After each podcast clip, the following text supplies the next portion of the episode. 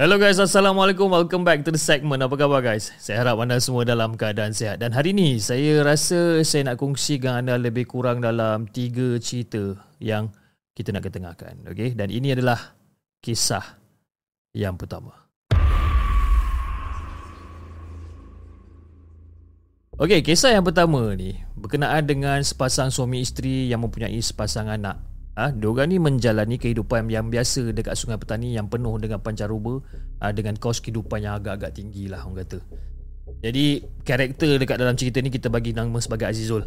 Dia bekerja dengan sebuah syarikat sebagai tukang kebun di sebuah loji air di pinggir pekan Sungai Petani. Jadi si isteri dia pula kita bagi nama dia isteri sebagai Ani.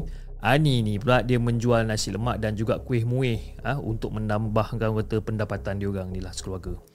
Jadi pada satu hari ni macam biasa Azizul pergi jemaah dekat surau ha? Jadi bila dah settle solat Dah mengaminkan doa dan sebagainya ni Si Azizul pun teruslah ha? Turun anak tangga surau tu untuk balik ke rumah Dan dia kena sampai dekat rumah Dengan keadaan kata yang agak cepat Ataupun dengan keadaan segera Disebabkan dia nak tolong isteri dia Untuk menyiapkan nasi lemak dan juga kuih muih Sebagai sumber pendapatan dia orang ni. Tak sampai hati dia nak tengok si Ani ni seorang-seorang menyiapkan itu menyiapkan ini. Sedangkan usaha tu dilakukan untuk menambahkan pendapatan dia orang. Jadi Tapa dengan Nordin ni pula adalah kawan kepada Azizul. Jadi bila dia orang nampak Azizul ni dah berada dekat atas motor dia orang pun tegur lah si Azizul ni. Eh hey Zul si Tapa ni cakap eh hey Zul awal lagi ni Zul. Takkan nak balik dah? Jom lah kita lepak-lepak borak-borak dulu eh tak boleh lah pa aku nak kena balik. Aku nak siapkan nasi lemak nak siapkan kuih-kuih. Ah, kesian kat bini aku pa Seorang-seorang. Bukan macam korang. Lepas tu si Nordin mencelah. Eh Zul. Jaga-jaga sikit Zul. Kang terjumpa langsung Kang. Alah kau Din. Itu kan cerita zaman pelita minyak tanah lagi Din. Ah Sekarang zaman moden Mana ada lagi benda-benda tu semua Din? Eh Zul. Kau cakap besar Zul eh Nanti kau kena baru kau tahu Jadi Si Azizun ni dah ma- macam malas nak layan kawan-kawan dia tau. Ha, si Nordin ni duk bebel bebel bebel lagi. Ha, si Azizun ni terus start motor dia terus gerak. Ha, apa yang penting bagi Aziz, uh, si Azizul ni dia kena sampai dekat rumah. Dia bukan nak cakap besar guys. Ha, tapi dah berbulan dia berulang alik dekat kawasan perumahan Taman Sejati untuk hantar kuih-kuih kepada penjaja dekat situ. Dan setiap kali tu jugalah dia akan melalui selekoh iaitu satu selekoh yang kita bagi nama sebagai tokso. Ha? Selekor Tok Usuh tu dikatakan keras dan langsui selalu menjelma kat situ. Tapi tak pernah pula si Azizul ni nampak. Dan setiap kali jugalah ha, telinga dia ni mendengar cerita berkenaan dengan langsui kat situ. Tapi bila dia tanya dekat yang orang yang bawa cerita ni, dia orang sendiri pun tak tahu ha, daripada mana datang cerita ni. Dia orang sendiri pun tak tahu daripada mana ha, datangnya langsui. Dia orang sendiri tak pernah jumpa langsui ni ha? sekadar dengar desas-desus ataupun dengar cerita daripada orang lainnya. Jadi pada pendapat Azizul guys, cerita tu sekadar dibuat hanya untuk menakutkan orang yang melalui selekoh tu pada waktu malam. Jadi bila si Azizul dah sampai rumah, dia tengok Ani dekat sudut dapur tengah potong daun pisang untuk jadikan sebagai bungkusan nasi lemak lah. Jadi Azizul pun cakap, ah, sayang, esok pagi abang uh, keluar awal sikit ya. Eh, abang nak keluar awal kenapa ni pula bang? Kan masih sempat lagi kalau abang keluar macam biasa. Tak adalah yang bos abang tu Asyik pandang abang semacam je sejak kebelakangan ni. Eh?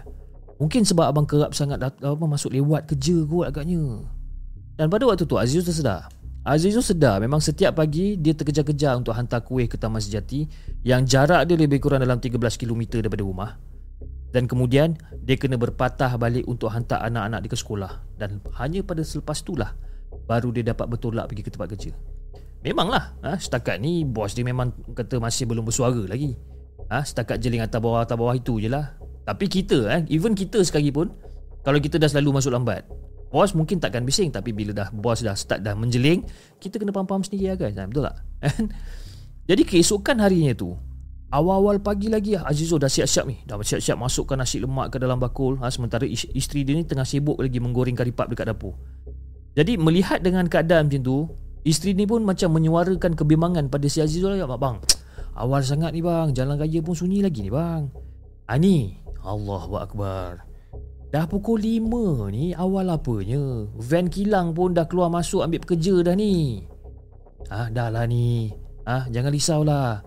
Ah, minta kuih tu. Abang nak masukkan dalam rega.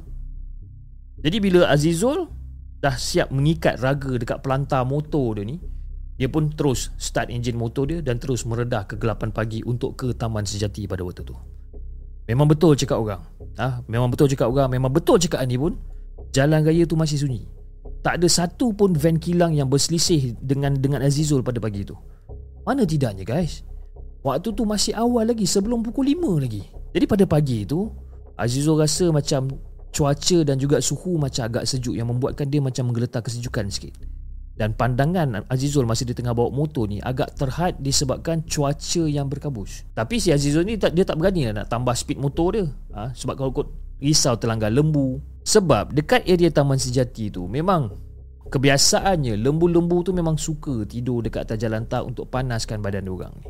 Ha, itu memang standard lah dekat situ. Jadi nak jadikan cerita, masa Azizul dah lalu selekor Taman So ni, tiba-tiba ada seorang gadis menahan motosikal dia lalu dia berhentikan motor dia betul-betul kat depan perempuan ni. Jadi pada fikiran si Azizul ni cakap, eh mungkin perempuan ni nak beli kuih aku agaknya kan. Dia pun tanyalah dekat perempuan ni, ah, Assalamualaikum dik. nak beli kuih ke? Ya. Ha, perempuan tu cakap ya. Dia pun ngangguk ha, sambil tersenyum dia cakap ya. Dan bau perempuan ni guys memang wangi. Eh? Tapi Azizul ni tak ambil pot sangat pada fikiran si Azizul ni Perempuan dan juga wangi-wangian ni memang tak dapat nak dipisahkan. Dan Azizul ni dah lali dengan bau perfume perempuan pekerja kilang. Ha, Bila dia orang ni singgah dekat gerai Tempat dia meletakkan kuih dan juga nasi lemak dia ni. Sebagai contoh lah, lima gadis turun serentak ha, Untuk beli kuih dan juga nasi lemak Bau wangian tu takkan hilang walaupun van tu dah berlalu pergi. Jadi oleh, oleh kerana Suasana masih gelap pada ketika tu Azizul ambil torchlight Dia nyalakan ha, Untuk membolehkan Perempuan tu untuk pilih kuih yang dia nak. Jadi perempuan tu mencapai plastik yang tersangkut pada raga motor tu Lalu mengambil dua bungkus nasi lemak Dan juga tiga ketul uh, uh, kuih seri muka pada waktu tu. Jadi bila Azizul tengok oh, Ha, semua sekali RM3 kak. Jadi gadis tu Ataupun perempuan tu menghulurkan Wang kertas Dan terus gerak Belah macam tu je. Jadi macam okey lah Dapat duit. Azizul pun masukkan duit tu Kat dalam kocek seluar dia Sebelum dia meneruskan perjalanan dia. Jadi masa dia tengah nak apa nak membuat pusingan Dia sengaja Menghalakan cahaya lampu motor Ke arah perempuan tersebut dia, dia dia dia macam jelah dia nak pusing motor dia lampu motor tu terkena dekat perempuan perempuan tu kan tu dia macam Hei, boleh tahan juga kau ni ya cantik. Hei, nasib baik aku dah kahwin. Jadi lepas pada tu, dia nampak perempuan tu jalan sorang-sorang. Lepas tu dia macam, uh, Dek, tak takut ke dek jalan sorang-sorang gelap-gelap ni? Si Azizul ni sengaja melontarkan soalan tu bila dia dah lalu bersebelahan dengan gadis tu lah. Tapi perempuan tu langsung tak ada macam, tak ada respon, tak ada tidak balas. Perempuan tu senyum je. Ya okey lah, tak kisahlah kan. Mungkin perempuan ni macam ya jenis yang berat mulut, jenis yang tak banyak cakap ke apa kan. Jadi Azizul pun ha, teruskanlah perjalanan dia. Dan dalam hati dia terdetik betapa beraninya perempuan tu menunggu van kilang dekat dalam kegelapan malam dekat tengah-tengah kebun getah pula tu.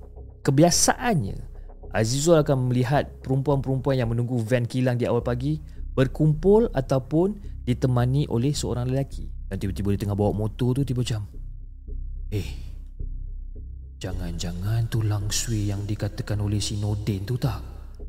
Ah, ngaku ngaku ngaku. Tak mungkin, tak mungkin. Takkan si langsui ni makan nasi lemak pula? Ha? Takkan dia nak makan kuih seri muka pula? Ha? Kenapa? Nak tambah seri kat muka dia Ya, sambil-sambil dia, dia bawa motor ni Dia cakap seorang-seorang. Ha? Sambil-sambil macam tergelak-tergelak lah Cakap seorang-seorang. Macam benda tu macam agak melucukan bagi dia. Jadi sesampainya Azizul Dekat taman perumahan tu tuan punya gerai abang Man dia tengok macam eh awal pula si Azizul ni kan? Jadi abang-abang pun tanya eh Zul awal benar kau pagi ni?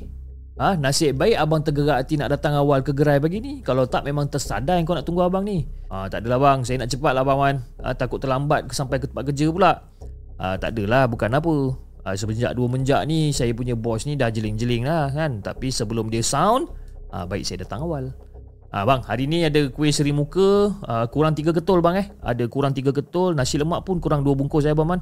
Tadi masa tengah on the way nak datang sini tadi ada ada orang beli tadi kan. Jadi dia pun bagi kat Abang Man dan Azizo pun meninggalkan tempat tu dan dia pun bergegas pulang ke rumah untuk hantar anak-anak dia pula ke sekolah. Jadi sempatlah Azizul mengerjakan solat subuh sambil menunggu anak-anak dia menyiapkan diri. Jadi bila dia dah settle solat subuh dan sebagainya anak dia pun datang dekat dia kan. Ayah. Ha, Ayah mak suruh minta duit belanja dekat Ayah sebab hari ni mak kata dia tak ada duit kecil. Jadi si Azizul Ah ya ke ha, Kejap kejap kejap Jadi si Azizul ni pun seluk poket dia Dia seluk poket dia Untuk mengambil duit daripada Daripada hasil jualan dia tu dia Tapi dia rasa Dia rasa pelik. Dia macam eh Mana pula duit ni tadi? Kan? Dia macam Eh tak ada pula. Lepas tu dia Dia dia masuk dekat kocek belah kanan Dia cari Dia keluarkan. Dia keluarkan masa tu Ada lebih kurang dalam Tiga helai daun kering guys. Agak tercengang juga Azizul masa tu. Ha, Dia macam pelik. Dan dia rasa macam tak puas hati. Kan? Dia seluk balik kocek yang lain juga kan? Tapi kocek lain semua kosong.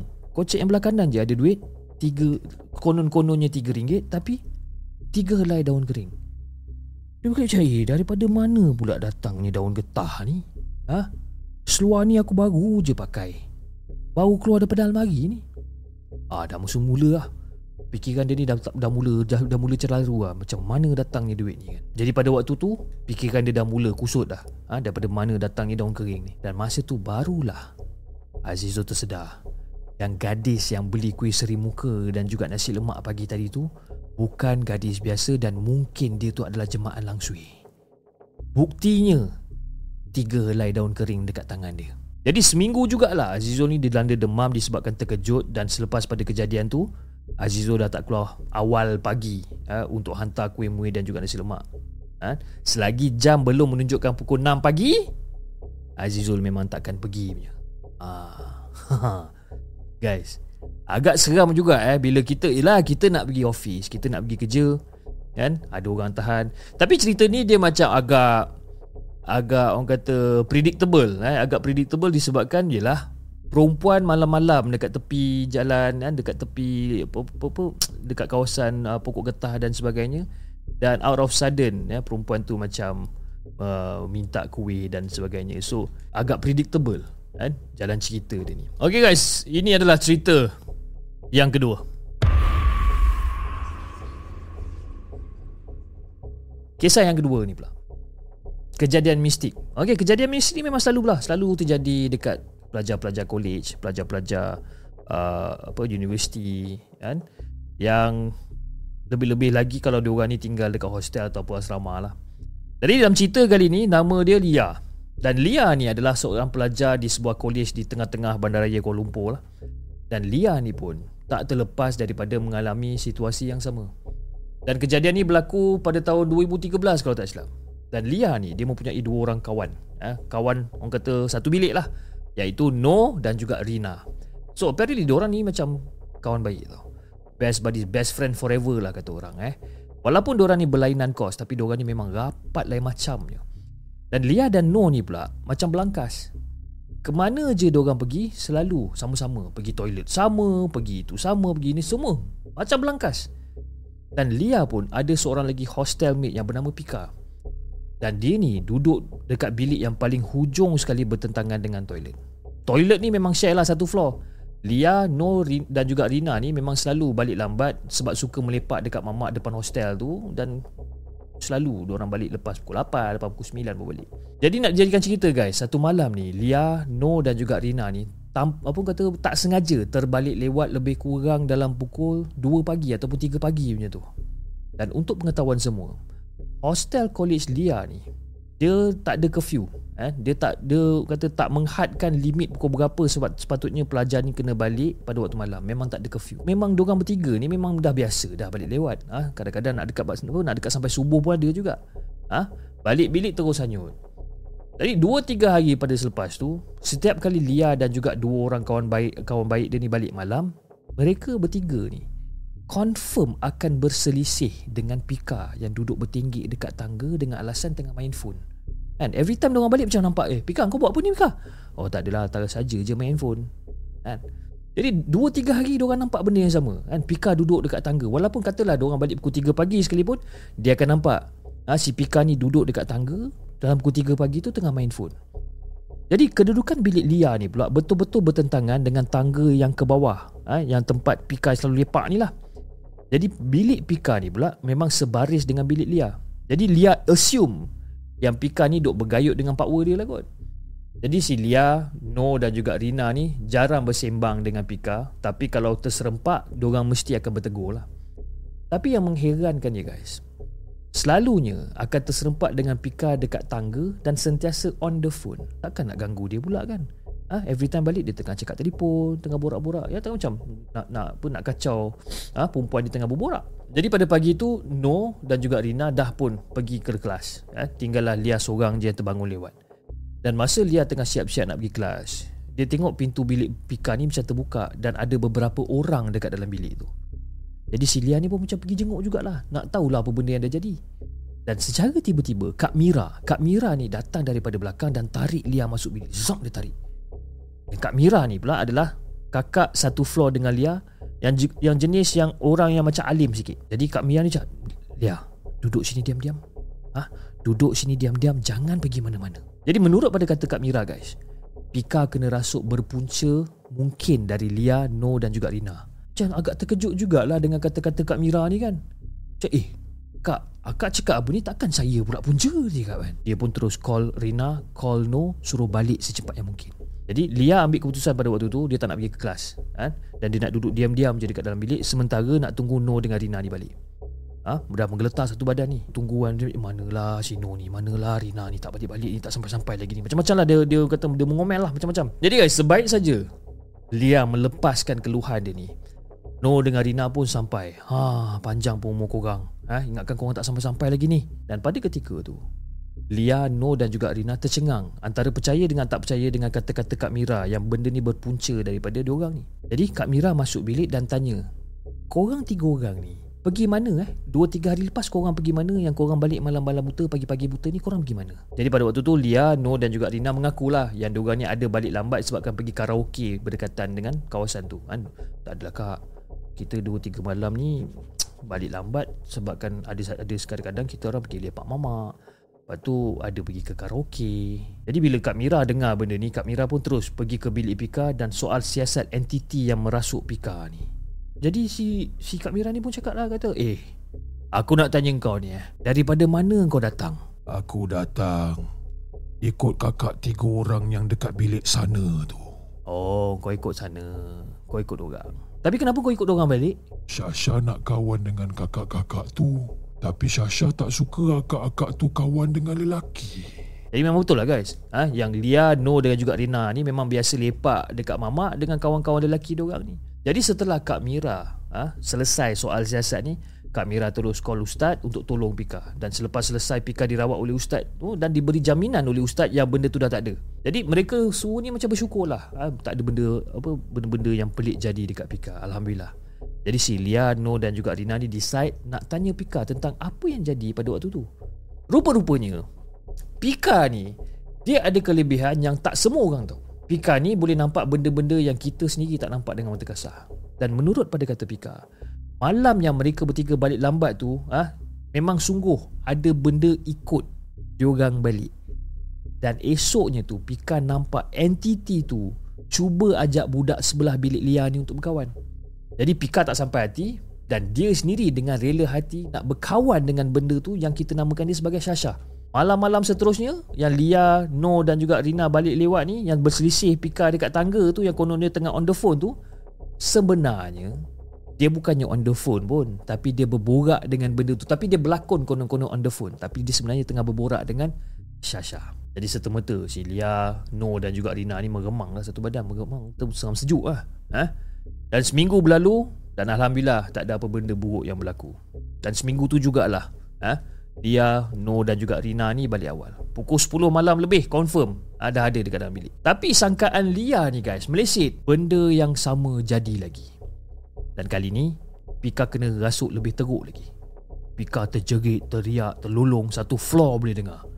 Jadi si Lia, No dan juga Rina ni dah mula risau lah Eh, takkan berpunca daripada dua orang lagi kot Tapi bukan. Kali ni berpunca daripada keluarga terdekat Pika sendiri guys. Kenapa? Keluarga Pika sendiri nakkan Pika ni lesap daripada dunia. Dan menurut pada kata Kak Mira Benda tu memang dah duduk dekat dalam badan Mika pun. Tak boleh keluar sejak daripada hari pertama dia kena rasuk ha, Dengan alasan badan Pika ni dah kena lock dengan bapak dia. Ha, Kira dikebalkan ataupun something yang related dengan benda yang tak boleh usik dia. Macam tu lah lebih kurang. Ha?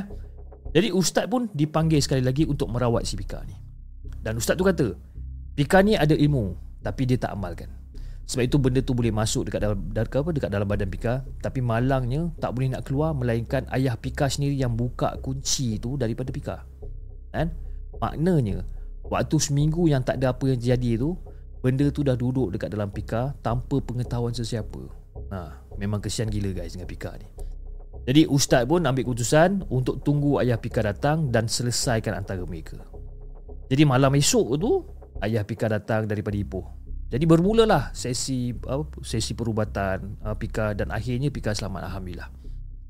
Dan ustaz sempat pagarkan satu hostel dan mereka buat bacaan Yasin beramai-ramai pada malam tu. Eh pesan pada ustaz ah korang semua kena banyak solat. Kena banyak solat, banyak mengaji, banyak berzikir. Hostel ni nampak suram. Banyak benda yang berlaku. Banyak benda yang berlaku lagi-lagi selepas kes Pika ni. Ah ustaz tu cakap macam tu. Seakan-akan benda tu masih ada dan terperangkap dekat dalam hostel tu. Jadi si Lia, No dan juga rakan apa? Jadi si Lia, No dan juga Rina ni dan juga rakan-rakan yang lain sempat habiskan satu sem je duduk dekat hostel tu. Sayang buat Pika sebabkan dia terpaksa berhenti belajar disebabkan perbuatan ahli keluarga dia sendiri. Ha. Itu cerita yang kedua guys. Eh? Bila kita fikir-fikirkan balik eh, at some certain time eh, um, ahli keluarga sendiri yang menyihir ataupun yang membuat sesuatu pada ahli keluarga kita yang lain itu macam agak sedih lah sebenarnya kan ialah sebabkan so called macam mana cakap eh dia macam kena betray lah macam tu lebih kurang kan tak tahulah wallahualam tapi kalau kalau kepada anda di luar sana yang ada terkena perbuatan daripada ahli keluarga sendiri saya harap anda tabah ha, untuk men- men- menghadapi dugaan-dugaan yang akan mendatang ni kan insyaallah. Okey, jom kita dengarkan kisah kita yang ketiga. Dan kisah ini adalah berkaitan dengan kejadian dekat panggung wayang dekat dalam mall bersama dengan seorang rakan. Ha, Ami macam biasa kita pakai nama Ami eh. Ami adalah seorang penuntut IPTA di salah sebuah kolej swasta dekat KL. Jadi pada satu petang Jumaat ni, Amir dengan kawan dia ni tengah buat satu test lah. Test subjek apa pun dia tak ingat tapi lepas pada habis test tu, Amir rancang nak pergi tengok wayang sebab bajet untuk self reward ha, lepas habis test lah konon ni. Jadi dia ajak ramai, dia ajak ramai kawan-kawan ni tapi semua ada hal. Kan kecuali si Rahman. Rahman ni seorang je yang tak busy guys. Ha? Itu pun malam baru dia free. Jadi Amir dengan Rahman ni pun buat keputusan Untuk pergi tengok midnight movie dekat satu mall ni. Jadi mall ni dia macam pelik sikit tau. Mall ni dia tak ada escalator ha? Ini satu clue untuk anda semua eh. Mall ni dia tak ada escalator Dia ada lift dengan tangga je. Okay Size mall ni pun tak besar. Jadi Amir datang tengok wayang kat sini pun Sebabkan nakkan tiket seat atas. Kan? Kalau kalau kalau mall lain mesti dia dapat tiket seat yang depan depan habis patah lah tengkut nak tengok kan. Ha? Memang betul tak selesa kalau kita tengok wayang row depan kan. Memang macam ni mendongak lah tengok kan. Disebabkan hal tu Si Amir ni pilih mall ni Sebabkan mall ni wayang dia pun tak ramai orang. Jadi dia dapatlah seat yang ujung-ujung atas-atas kan. Jadi guys kisah dia bermula setelah Amir dan juga Rahman Dah settle tengok midnight show pada pada waktu tu. Rahman ni ajak lah Amir turun turun pergi ke parking guna tangga Sebabkan ramai orang lalu dekat lepas lift dan nak turun pada waktu tu. Jadi Amir ni pun setuju dan dia ni memang jenis yang tak suka tunggu lift lama-lama. Kan? Cakap meh jom meh Kita turun pakai tangga meh Ramai sangat lah orang kat lift ni. Jom lah Buang masa lah. Ha, Jom jom jom, jom. Jadi si Amir dengan Rahman ni pun gunalah tangga. Tapi orang guna apa tahu? Diorang guna tangga kecemasan. Yang ada gambar orang tunggu tangga tu. Kan? Ha, baru lepas habis tengok cerita kombini pasal tu Jadi kepala otak pun tak adalah Macam nak fikir benda-benda yang hantu-hantu ke Benda-benda mistik ni tak ada. Diorang tengok cerita komedi malam tu. Ha, Siap buat apa siap buat discussion lagi. Ha, pasal movie tu sambil-sambil tergelak-gelak. Jadi bila dah turun dalam 4 level je tu, baru Amir tanya kat Rahman, "Eh Man, kita ni main turun je Man, kita punya kereta tengok level berapa tadi?" Eh, ah kita punya kereta dekat level G lah, kan? Dan pada masa tu Amir pandang dekat dekat dinding kan. Tak ada langsung tanda mereka berdua dekat level berapa macam. Eh man, kita ni level berapa man? Tak ada signboard pun, tak ada sign pun kita cakap kita level berapa ni. Jadi nak tak nak, diorang kenalah buka balik pintu kecemasan tu. Tengok dekat luar Diorang dah berada dekat level berapa Jadi bila Amir dan juga Rahman keluar Nampaklah kedai-kedai dekat dalam mall tu Tapi koridor luar kedai tu Semua gelap-gelap je semua kan Cahaya pun malap Jadi Amir dan juga Rahman Berjalanlah tinjau-tinjau Cari papan tanda Nak tahu diorang ni dekat aras berapa Mall ni Level G dia adalah bukan level yang paling bawah. Ada yang lebih bawah. Tapi main entrance dia adalah dekat ground floor. Jadi Amir pun jenguklah ke bawah daripada koridor tu sebab nak kira ha, nak kira bajet berapa banyak tingkat lagi yang diorang nak kena turun sebelum sampai ke G ni kan. Baru je dia nak nak nak menjenguk ke bawah masa tu terus mata dia ni tertangkap tiga bentuk tubuh orang tengah berdiri pakai baju putih dekat level bawah. Dia nampak astagfirullahalazim. Berderau darah dia masa tu. Ha, muka dia pun dah terus ha, macam cuak kan. Dan dia nampak benda tu dan benda tu pun langsung macam statik macam tu meremang habis. Lepas tu si Amir cakap, Man, kau cuba tengok. Kau nampak tak apa benda yang aku nampak? Masa tu Amir beritahu Rahman sambil tunjuk-tunjuk kelibat yang tengah tengah kaku dekat bahagian bawah. Lepas tu si Rahman pun pergi jenguk. Eh bodoh. Itu patung lah bodoh, dia kata. Lepas tu si Amir pun tergelak-gelak kan. Jadi Rahman pun yang terperanjat rupanya bila dia nampak nak patung dan tiga orang dalam satu butik tu, ah barulah dia macam okey lah itulah ground floor kan. Happy lah kan bila si Amir ni kena carut dengan si Rahman ni sampaikan keadaan dekat dalam mall yang malap tu, ah tak berjaya nak takutkan dia orang. Kepala otak diorang ni masih lagi memikirkan roti tisu yang rangup dekat kedai mamak nanti. Jadi diorang jalan. Jalan punya jalan punya jalan punya jalan. Nampak arah standar level 2. Kan? Rahman pun ajak lah guna tangga lagi sekali. Kan? Kali ni tangga cemasan lebelah lain pula. Jadi masa diorang tengah menapak turun, barulah otak Amir Ligat berfikir. Wayang tadi dekat tingkat 4 dah turun 4 level pada mula-mulanya tu. Kan? Wayang tingkat 4, the first time diorang turun tangga, diorang dah turun 4 level. Sepatutnya diorang dah sampai kat G Tapi bila diorang keluar kat pintu kecemasan Diorang masih dekat level 2 kan?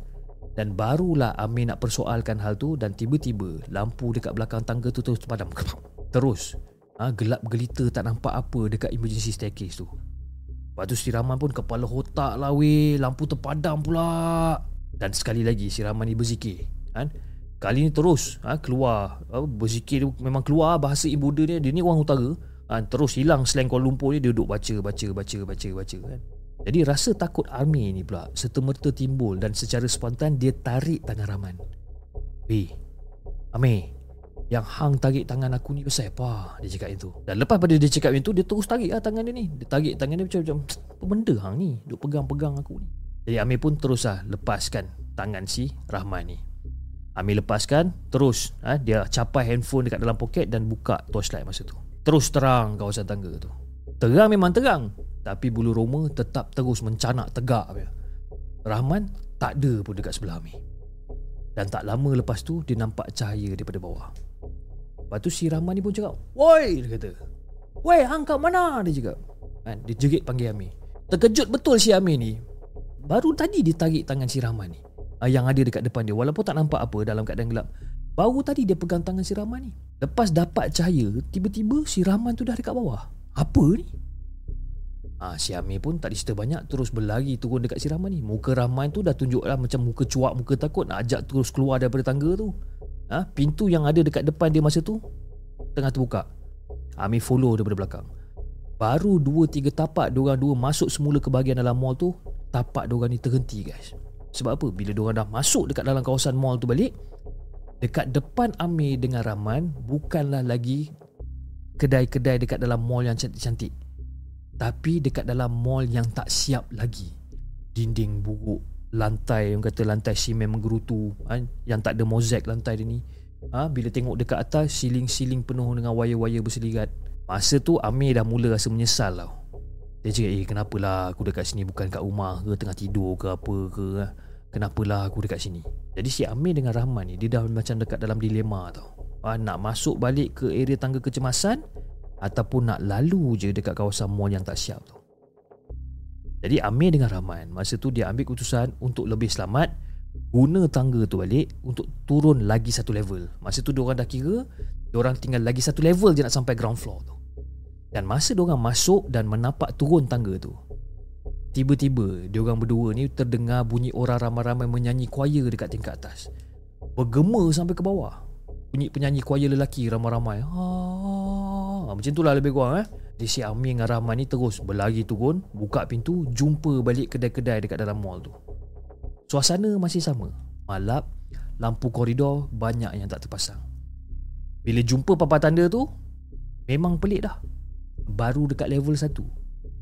Padahal diorang kira tadi diorang dah turun dua, diorang dah turun, sepatutnya diorang dah sampai ground floor. Tapi bila diorang keluar Masih dekat level 1 kan?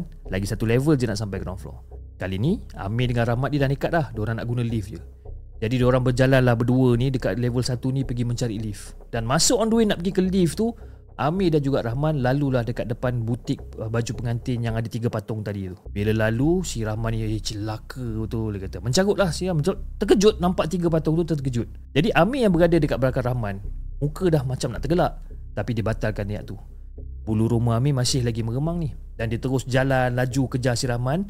Ha, yang Rahman yang muka dan tengah laju dekat bahagian depan ni, dia kejar je si Rahman ni. Jadi bila diorang sampai je dekat lift, baru je diorang nak tekan butang lift ni guys pintu lift tu terbuka dan ada dua orang guard bangla dekat dalam. Jadi Amir dengan Rahman masa tu macam lega gila lah sebab apa? Sebab ada lagi dua orang guard. Jadi si guard ni pun tanya, "Eh, apa yang you bikin lah ini level? Apa you bikin sini?" Jadi dia orang cakap lah yang dia orang ni sesat lepaskan gunakan tangga kecemasan kan. Macam-macam benda lah yang dia orang cakap. Lepas tu guard tu marah. Lepas tu guard tu cakap, "Eh, you lain kali ya tengok midnight movie mau balik jangan pakai tangga." You pakai lift saja. Jangan guna itu tangga. Jadi si Rahman dengan dengan Amin ni ya kan je lah. Walaupun Bangla kena marah dengan Bangla tapi dia ya kan je lah. Jadi berjaya jugalah Amin dengan Rahman ni sampai dekat level ground floor ni. Jadi menampaklah Amir dengan Rahman ni menuju ke kereta. PL si Rahman ni pula. Kalau katakan tengok minat movie, ha, dia memang suka parking dekat sebelah Pondok Pagat. Ha, kira macam bajet selamat lah kan. Kalau, apa, kalau kalau parking dekat sebelah Pondok Pagat ni, konon-kononnya ada orang jaga kereta dia lah. Jadi baru je sampai dekat kereta. Ada satu pakcik gad Melayu dekat dalam Bagi salam Assalamualaikum dia kata Jadi si Rahman ni pula jenis yang peramah Dia cakap ah, Waalaikumsalam pakcik Jadi dia orang pun borak-borak sekejap kan? Jadi pakcik tu tanya ah, Ni pakcik nak tanya Kamu ni berdua baru habis tengok wayang ya?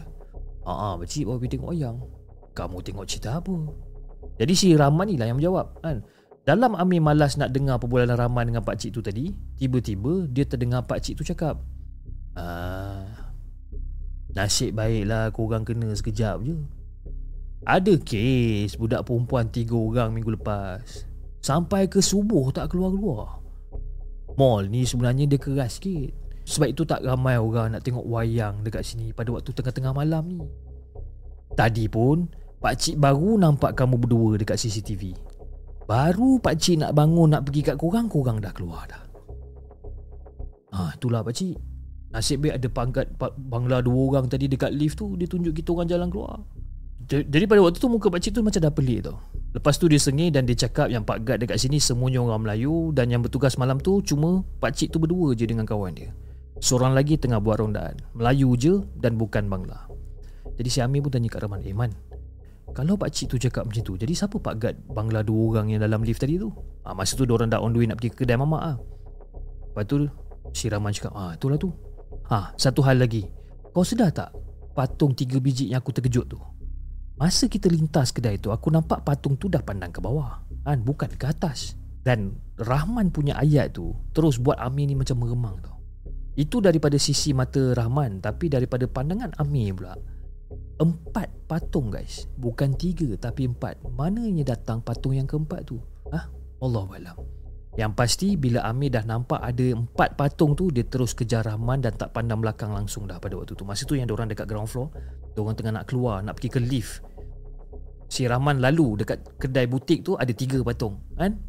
Tapi masa si Amir lalu dia nampak empat pada waktu tu Yang penting dia dan juga Rahman berjaya keluar daripada daripada daripada daripada, daripada mall tu Memang itulah last dia orang berdua ni pergi ke mall tu dan dia orang tak nak jejak lagi dah dekat mall tu dah. So itu cerita berkenaan dengan Amir dan juga Rahman Mall mana ni? Mall mana yang tak ada escalator Tapi hanya menggunakan tangga dan juga lift Mungkin anda boleh komen di ruangan komen Okay guys saya rasa itu saja uh, untuk malam ni tiga kisah seram yang kita nak ketengahkan dan insyaallah kita akan berjumpa lagi on the next coming episode dengan lebih banyak kisah-kisah seram. Jangan lupa like, share dan subscribe channel The Segment dan insyaallah kita akan jumpa lagi on the next coming episode. Assalamualaikum.